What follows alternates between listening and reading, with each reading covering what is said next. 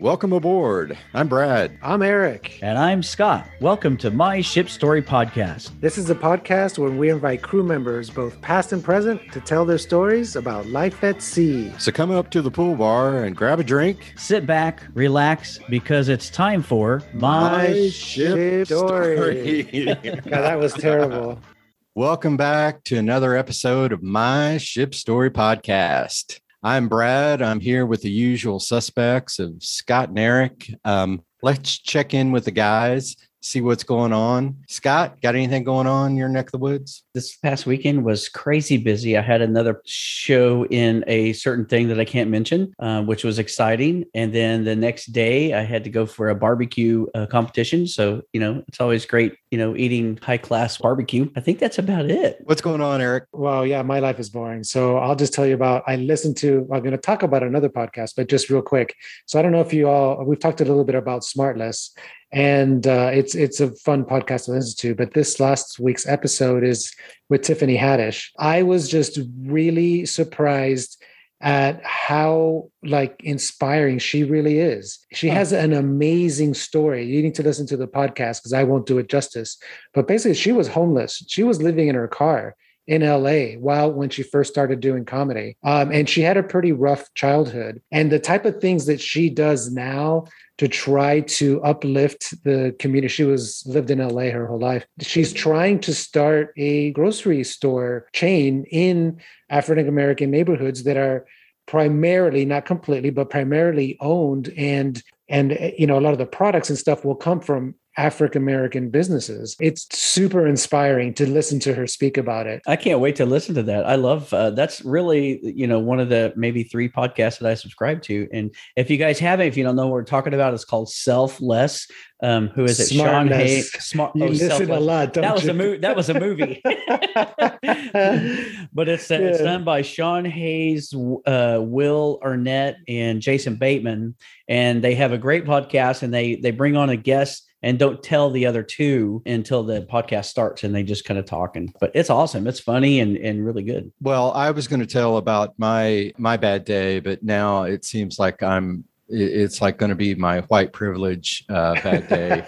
Now that you've ruined it, Eric. You can give us your bad day and then go listen to the podcast and get inspired. I'll try it. I'm not even inspired to tell it now. It just sounds so worse. It sounds so terrible now.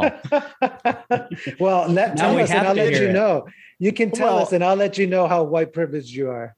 Okay. Well, it all starts with Tanya's car wouldn't start this morning. This is one of the rare days that I left before her, because usually I try and leave after she leaves, because if I leave before, all the lights are on, the water, I come home, the water's running, the refrigerator doors are open, and it just she just runs out the door without looking around at all. So real quick, was that her Tesla? No, it's her 2019. It's her 2019 Buick Encore, which I'm going to get to. Because, of course, her car won't start. And so I have left before her. I am halfway to work because I have got to be there early, because I think I've got this. I told you, Eric, I'm starting this class today that I think starts at 10 o'clock. So I want to get there early so I get stuff done and so I can get ready, be prepared for this class to start. Well, I get halfway to work and I get this call and she's like, my car won't start. You've got to come and get me. Because she can't drive any of our other vehicles. And let me mention, I have 6 vehicles. I own 6 vehicles. Or can't she drive the bulldozer? Why do you own 6 The bulldozer vehicles? Is not one of those. I have 6 vehicles. I have 2 1998 Ford Escorts. And I've got a 97 Chevy 1-ton, which I call City Boy. I've got a 99 F350, which looks pretty big. It's all jacked up and has a 4-wheel drive. Then I have a 2010 Equinox and this 2019 Buick that Tanya usually drives. Well, of those 6 vehicles, 4.5 of them run. And one of them is because the 97 Chevy does not have reverse. So I have to be really mindful when I drive that I don't get in a position where I have to back up. Right. Wait, that was it. You're a redneck when I have, just real quick. I have a Ford. I'm sorry. I have a Dodge 3/4 ton. It's a Dodge 2500 that just won't die. And that's why I love Dodge. It has, I lost third gear, so I can't get on the highway. and it was a V8, but I've blown a cylinder. So now it's a V7 and the air conditioner didn't work. And I mean, it's my work vehicle. So, okay. Well, if we're talking trucks, so the reason why I'm sitting in this beautiful Hampton Inn hotel room in Elk City, no, it's Elk Grove. Elk City's in Oklahoma, Grove, California. We had to come down to LA, speaking of white privilege, to pick up our $2,500 Ram Laramie. Because they don't make the chips right now. So this is the only one we could find to pull our new 26-foot trailer that we get next spring. So what happened with Tanya? Oh, God, I have no idea. I've forgotten all about the story now. We've gotten completely off of it. Look, I am the infidel who has a Toyota Tacoma. It's not an American truck. No, that's a good truck. That's a good truck. Yeah, I would not bad.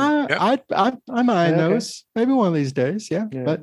Okay. Anyway. Okay. God. Oh my God. Sorry, Rick. Hey, we're gonna have to invite you on for another day. We're out of time. We're at 25 minutes right now, so this is gonna be hard to edit it out. This is great. No, let's get to our guest, because I've mentioned this on the podcast, on my first podcast, which everyone's forgotten and hopefully no one has listened to. Please don't listen to that first podcast because it's awful. Who's it with? It's just me telling my origin story. Oh, okay. And when I get on the Song of Norway, and I mentioned that the first person that I remember meeting on the Song of Norway was Rick Chatterton. And his cabin number. And that I got wrong. 498. It was 498. Yeah. I bet I said 198, you know. Yeah, whatever. It's fun to drink wine. And so anyway, welcome to the podcast, Rick Chatterton. Thanks. Hey. Thank you all. It's a good seeing you again, Brad and Eric. I haven't seen you in years, and I don't know if we ever worked together. Scott, did you ever work with Royal? All my whole time was with Royal Caribbean. I was from when's the Majesty 92 to 98, 99, somewhere around there. I'm sure our paths crossed. I remember that you're originally from California, I think. So, but I don't know how you got on ships. How'd you get on ships? Well, my name is Rick Chatterton, and this is my ship story. It kind of goes several years back before I even walked on board as an employee. My brother and sisters back in the mid 70s purchased a cruise for my parents for their anniversary. They met some great people in line waiting for their dining room service. And long story short is these people became almost like family to us.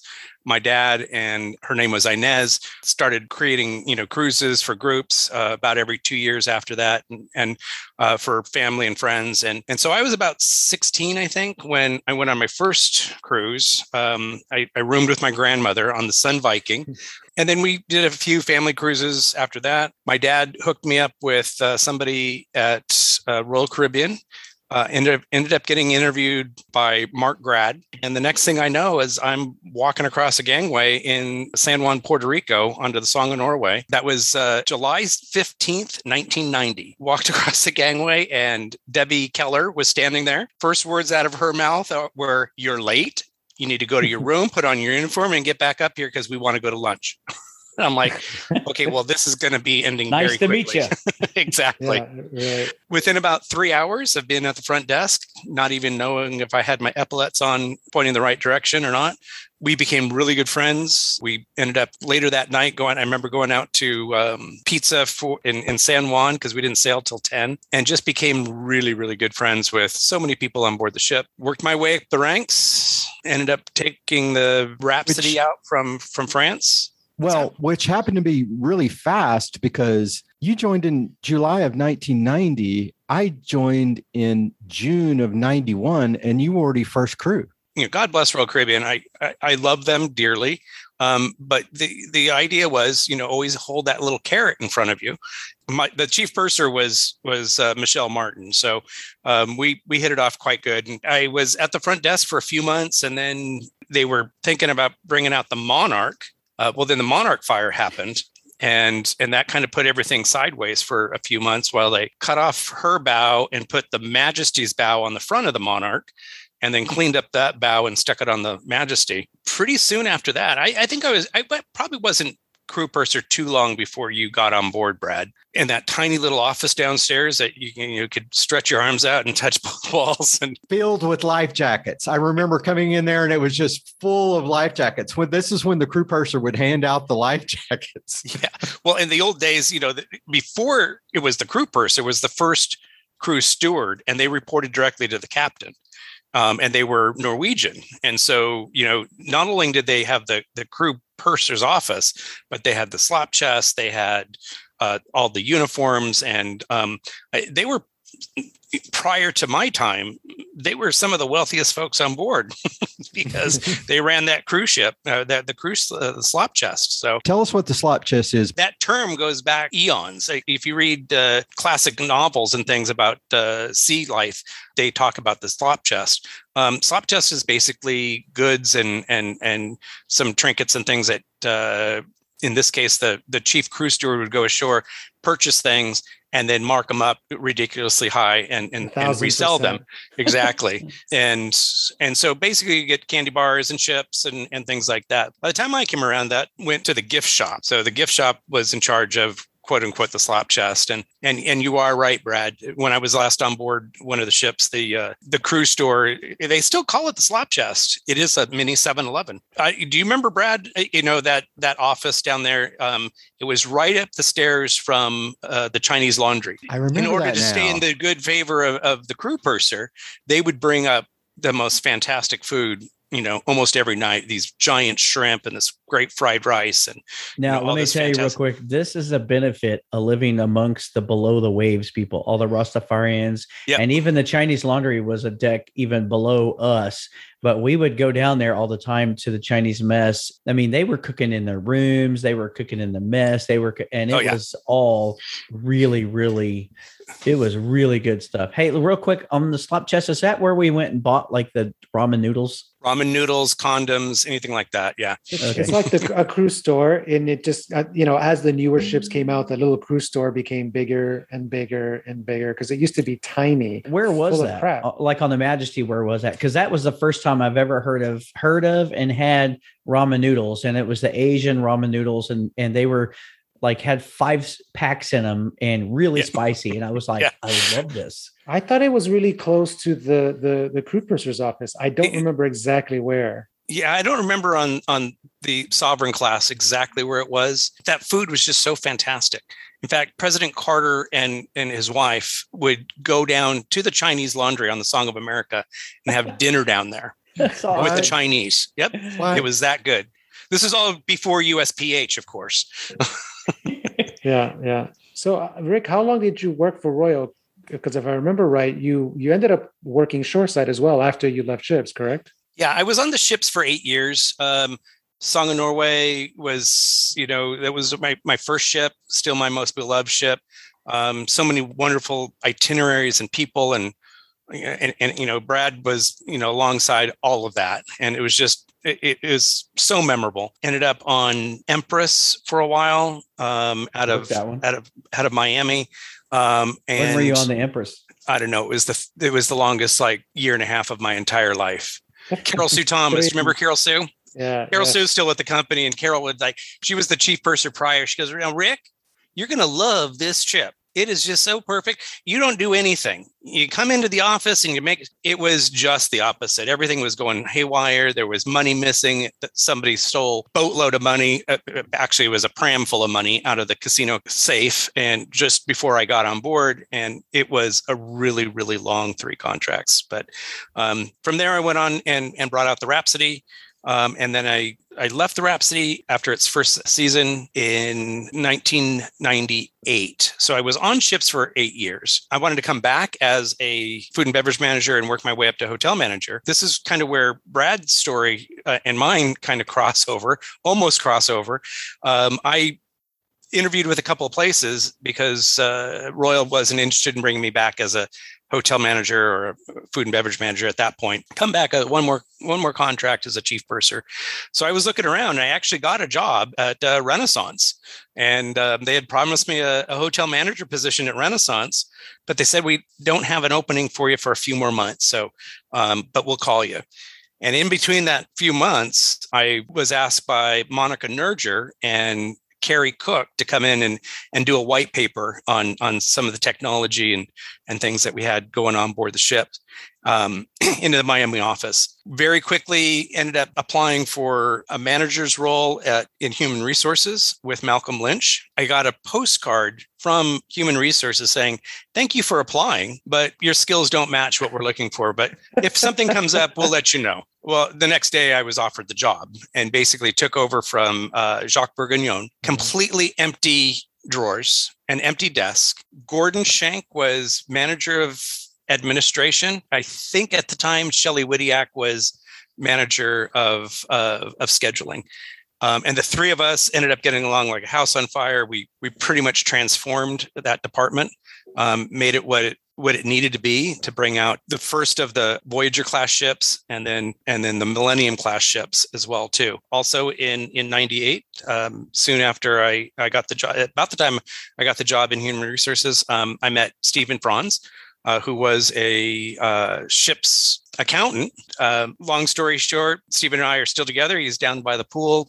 He's gone out and gotten me beers. We've been married since 2004. And it's just been, so, you know, I really always look to Royal Caribbean as that's made my life. It really has. And always been given the opportunities. And it didn't seem like it was ever second guessed on giving me a chance. And so I'm so thankful for that. And I so deeply appreciate it because I wouldn't be where I am in my life today without all of those opportunities. So Stephen was interviewed with Royal Celebrity Tours up in Redmond, Washington, and he got the job. And I was reporting to Adam Goldstein at the time for brand quality. And I walked into Adam and I said, you know, I'd like to move to Washington. And he couldn't get further away from Miami, right? Which is a good thing for me. And he shook his head. He's like, well, I don't care where you live because you need to be on the ship. So good luck to you and good luck to Stephen, because he had known Stephen as well, too.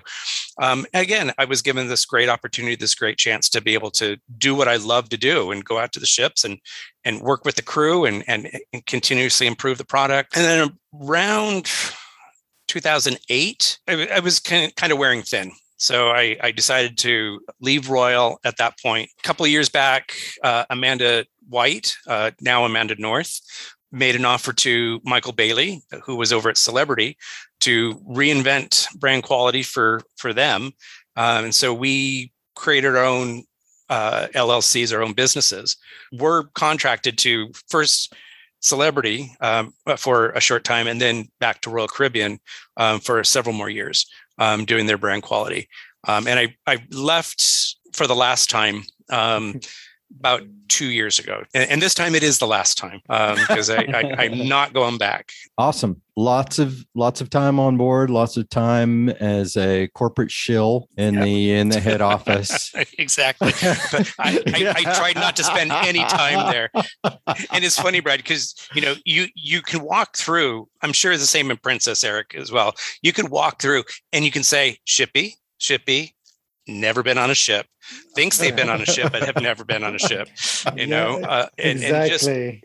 And it's usually after 5 o'clock when everybody else has gone home and it's the ones that are still there because damn it, that ship's going to sail.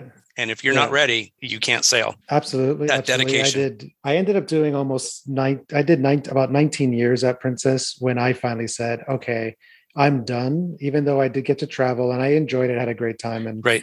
But about two and a half years ago now, I was like, no, that's it. I'm done. I'm ready. And were you in Santa Clarita? Yeah, I was. Yeah. But I moved. The same thing happened that happened to you. A very similar thing where I decided to move to Nashville. And I just basically said, look, I'm moving to Nashville. You know, it was just a life decision. We decided, you know, me and my husband. And Princess said very similarly, okay, let's see what we can work out so that we can keep you and keep working for us while you can work remotely. So I did that for another almost, you know, 5 years. I worked remotely from Nashville. And which was not very nice too, that I wasn't sitting in an office most of the day. Yeah. Well, we could keep talking for hours. So I know. Get to some ship story. Let's get to a ship story. It's only, we're almost out of time and we haven't even got to a ship story. Let's hear more. No. We want to hear something crazy. We want to hear about the time that we're watching movies in the chief purser's cabin on the Song of Norway. And Brad came in and said, I'm a firefighter. Firefighters don't stop. Well, that firefighter didn't go to work that night because that firefighter couldn't function properly.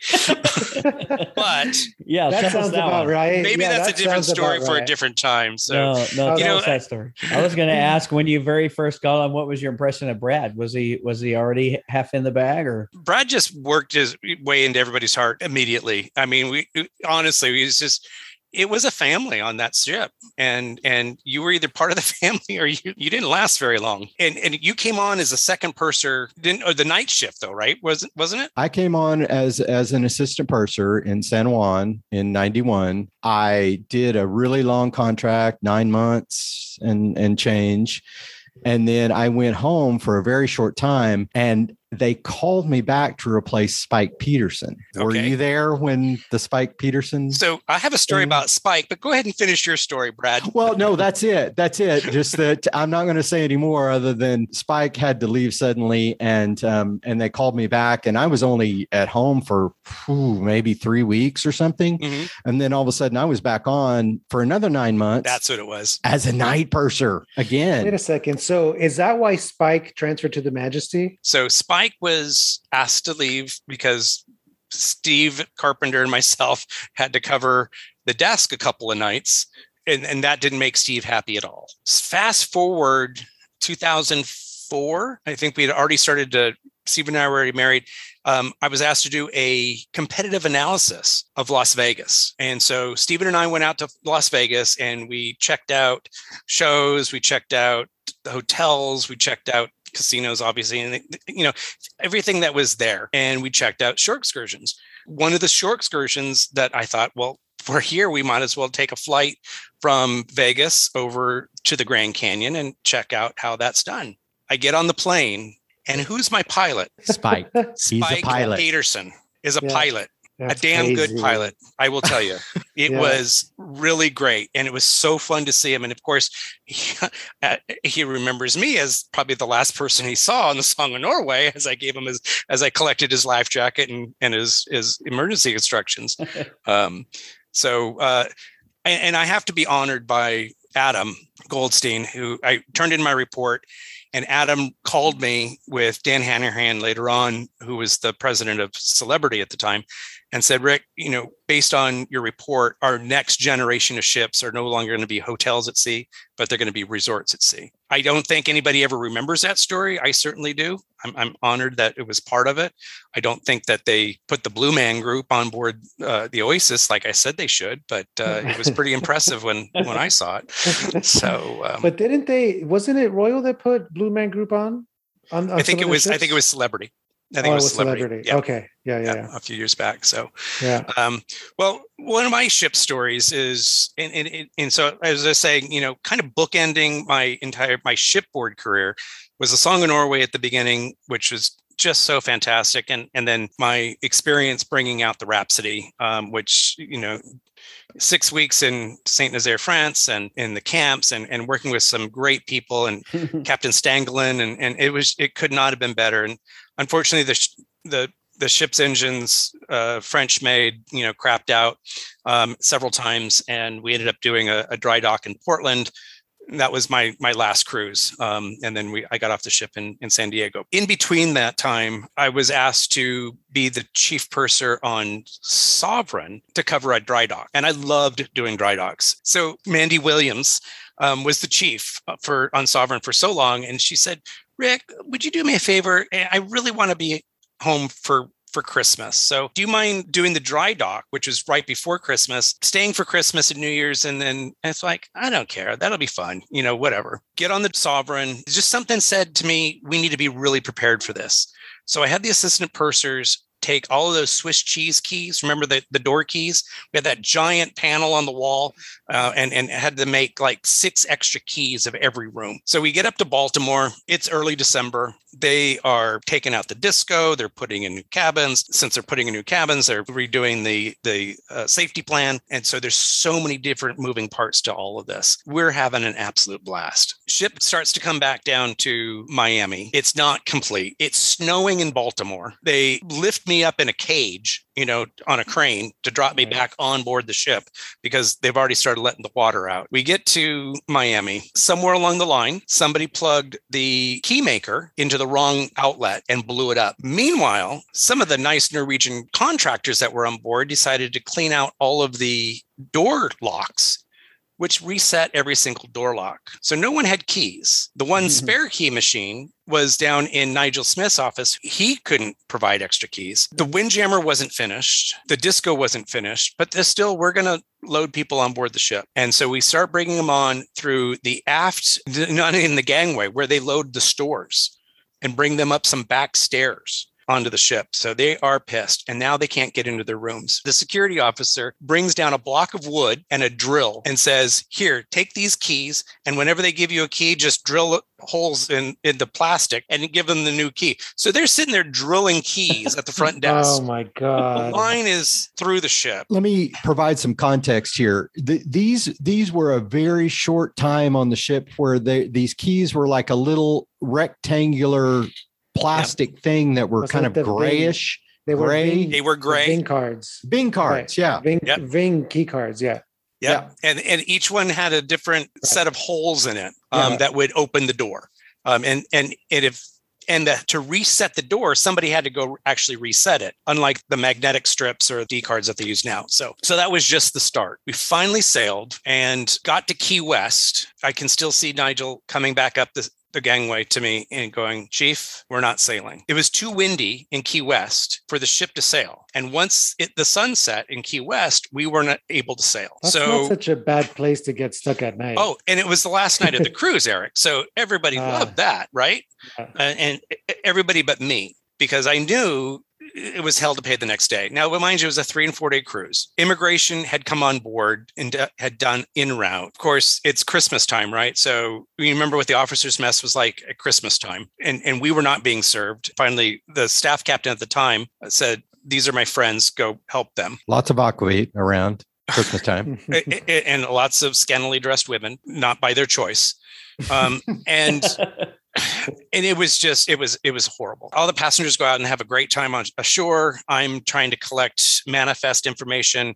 Malcolm Lynch is now the director of port services. It's saying, yes, fax us that information. We fax it. Somebody comes in the next morning and says, all these faxes are on the floor. What is this about? Well, then they fax it back of those that they could help out with. They basically retracted every single name on that list. So there was nothing they could do to help people with flights or anything like that once they got off the ship. Passengers are now getting really upset. It's still stormy, but we are now going to get into Miami at the end of December, about 4:00. And so I've got the operations manager yelling at me to get the people off the ship. And I've got Malcolm Lynch yelling at me to tell the people to stop getting off the ship because there are no lights in the terminal. So they can't see whether they have a blue luggage tag or a green luggage tag or an orange or a red luggage tag. And it is complete mayhem. As we were sailing from Key West to Miami, the U.S. announced that they were indicting Royal Caribbean for environmental issues a few years prior. So where all these passengers are waiting to get on board the ship, now you have news crews with all the passengers there who are now pissed off because they can't get on board the ship. They're dumping again. Of course, nothing could have been further from the truth because, the incident took place years before, and I can't comment one way or the other what happened with the incident or how the incident happened. I just knew the news crew was there and these rumors were flying. Save the Waves was created after Save the Waves. And so it was because of this type of incident that they brought on the environmental officers to keep everybody in check. It was just a hellifying long dry dock and post dry dock. Rule number 1 about dry docks, never, ever book a cruise when a ship is coming out of dry dock. Nope. Never, nope. ever. And never book a cruise when it first is being built either. No, you know, no, do not. Do you want to be, people want to go on those maiden voyages? Those voyages are always a nightmare. The ship is not, you know, there's always things that go wrong on the first voyage. There's always a lot of problems. Be prepared for adversity. Yep. If you're taking a maiden cruise. Yeah. Well, you know, so then there's the people and the things that happen. Like if you take that and all that goes wrong, if you complain far enough up, you may get a free cruise out of it. Let me tell you, and I'll just give you a little taste of one of the stories that I've yet to tell that I really want to, if I get the right person on here who still won't come on. But I brought a ship out of dry dock in Greece. And our first cruise, one of the passengers came up and said, I don't have a cabin. I said, yes, you do. And they're like, no, there's not a cabin there. And I go down and open the door and there is nothing in there. It is an empty space. It doesn't even look like it's supposed to be a cabin. Sleeping bag, sir. Oh, man. Oh, that, and I'll just give you that's just a little taste of everything that went wrong. But we made it work. By necessity, we made it work. You know, and it's, I think it's changed us all. I think it's for the better, at least, you know, for the better. It definitely works that you have to make it work. You have to figure out what you have to do to make the situation better. And you had no option. You're in the middle of nowhere. Yeah. So you have to figure it out and come up with a solution that's going to make everybody, maybe not everybody's super happy, but at least resolve the problem. Remember when we first got there, we were leaving for Europe. Brad and Mark Carrillis had been asking for what the requirements were for all the ports. Been asking for months. And at the last minute, they brought on some notebooks. They were basically blank, empty notebooks with some tabs on it, with each of the ports written on the tabs. But there was no information whatsoever, what paperwork needed to be created, what manifests needed to be filed or anything like that. Mark just printed like 50 of each of the manifests and just laid them up on the table and said, here, take what you need. And then he just figured out what they need for the next time. Same ship, been there, rolling into ports, have no idea what paperwork is supposed to be there, and just rolling in and just winging it for like an hour while the cruise director and the captain are screaming, clear the board, purser, clear the ship, come on. Yep. Sometimes you had to pay off the right person. It didn't matter how much paperwork you had provided. If you hadn't paid off the right person, like we did in Casablanca the first time, couldn't get the ship cleared. And then finally the port agent said his brother was on the gangway wanting to sell postcards and stamps, and we weren't letting him on the gangway. And finally we got it okay that he could come on and sell postcards and stamps. And miraculously the ship was cleared like seconds later. That was like India, like until we gave the officials that came on board, until we gave them a cabin stocked with alcohol and cigarettes, they would not clear the ship until we did. And the first time we went in, we're like, what? Get you a cabin? Are you kidding? And so we were arguing with them. And then eventually it was just like, no, we won't clear the ship until we get that. So yeah, cabin stocked with alcohol and cigarettes. And they spent the entire day smoking and drinking. Yep. But hey, Rick, I want to see if you remember this, if this is true, if I would just made this up in my head. Did you go golfing with us in Casablanca? I've got pictures, man. It was me and you and Ray Kacharsky. And was Dan with us then? It may have been Dan Ray. I think it was Dan Ray. Yeah. And we had caddies. Yeah. It was the best golf I ever had. And if you got within 5 feet of the hole, they would just go and pick it up, you know, given. That would it was a give me. It was given. It was great. It was great. No, you're not making that up, Brad. It was great. It is so nice not having to carry your bags, not have to find your ball. And they would go and find your ball, they'd clean it off and they'd put it down, they'd pinch it up a little bit, pinch a little dirt underneath it, you know, tee it up a little bit for you. That was great. When you guys were in Casablanca, did you go to Rick's place, or is that a real place? Or it's a pseudo place. There's a place called Rick's there, but it's a tourist trap. Yeah. No, in Marrakesh, were you in on it too? Yeah, we went to Marrakesh. Oh, overnight. We overnighted. That was That was awesome. With the gift shop girls. It was it was a bunch of people. Oh gosh, yeah. I remember sitting there out in the middle of the Blue Mountains eating lunch with the goats in the trees. Yeah. And then we went to the souk that night or that morning, the next morning. And Sixta Hall and myself, Miss Jones, Lorraine Jones. Oh, Lorraine, yeah. We all bought rugs. And I was insistent I'm not buying a rug. But we walked into this place and they give us some tea. I'm sure there's gunpowder or something in this tea. Because all of a sudden I'm like, yeah, I think I like that rug. And Lorraine sat there and was my chief negotiator with a little calculator. And she'd like punch in a number and show it to the guy and he'd shake his head. And she'd number, and I'd shake my head. And she'd keep going back and forth until I bought this rug. And the rug to this day is under our dining room table at home. So, wow. How did you ship it home? Oh shit. We collected so much crap on that trip. But we came back to the US.